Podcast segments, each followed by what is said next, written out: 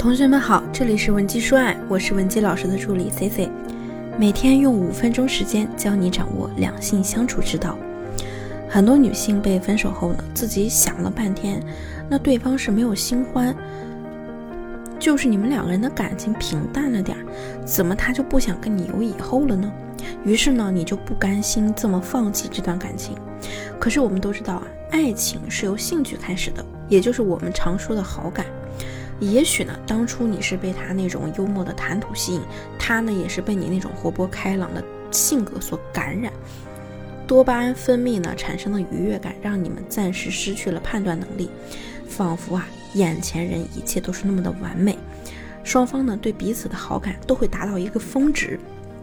但如果说你们感情中遇到的矛盾等等负面情绪一直没有得到解决和释放，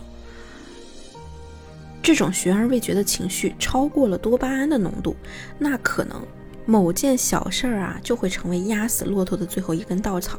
于是呢，你们两个人在冲动之下分了手。而挽回呢，则是这段恋情的重新开始。同样是开始一段恋情，为什么开始一段新恋情就在电光火石之间，而挽回一段恋情却难如登天呢？今天呢，Cici 就跟大家讲一下挽回过程中你可能会遇到的四个难点。那第一呢，就是静音效应。也许你们确实曾经有过很多美好的回忆啊，但是在你们开始不断爆发矛盾到分手这个时间段，积累的都是让人不快的回忆。因此呢，当那些不美好的东西啊缠上他的心头时，他反而更加不想理你了。而很多女性偏偏就在这种关键时候死缠烂打，要么呢给人家发一堆自我感动的长篇消息，要么呢就是夺命连环扣。搞到最后啊，你不仅挽回不了，反而呢，男人更讨厌你了。而且你要注意啊，你这样做很有可能让对方直接把你们的所有相关联系方式都拉黑，简直就是在逼人家和你断干净。那第二呢，就是你的吸引力已经降得很低了，无法激起他的兴趣了。本身你们交往的时间可能也比较长了，他呢也挺了解你了，这个时候你很难再去对他产生神秘感。也就让他没了探索欲。这种情况下，他已经对你失去了兴趣，而你还是一成不变的表示想复合，那对方可能只会想你还是原来的你，他自然呢也不会想和你在一起了。那第三个难点啊，就是抗拒心理。你们的这段旧的感情中啊，包含了太多让人无法释怀的纠葛，在分手的时候，你们两个人呢可能处理的也不是很妥当，比如说你们有激烈的争吵。互相指责，并且呢，因为情绪的波动啊，对彼此放过狠话，针锋相对，甚至说了一些很伤对方自尊的话。这种行为啊，往往是最伤害男人的，因为这让我们太没面子了。而面子有时候对男人来说比命都重要。那第四点呢，就是他提前对你有了一个负面预判。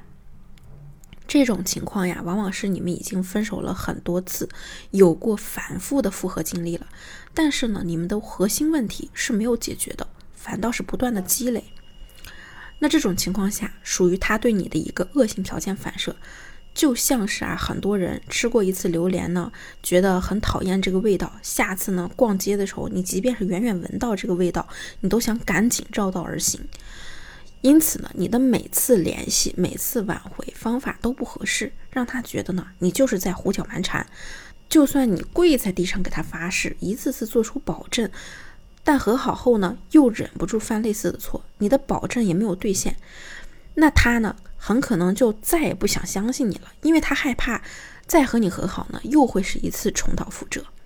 那我们针对这四点啊，说一说该怎么去解决。那着急让我帮忙复合，或者说你有感情方面其他困惑的同学呢，也可以直接添加我的微信文姬零七零，文姬的小写全拼零七零，我会免费的帮你先分析问题。首先啊，我们说说第一点啊，就是对方对你失去兴趣了，你应该怎么处理？这一点呢，其实我们还是比较偏外貌的，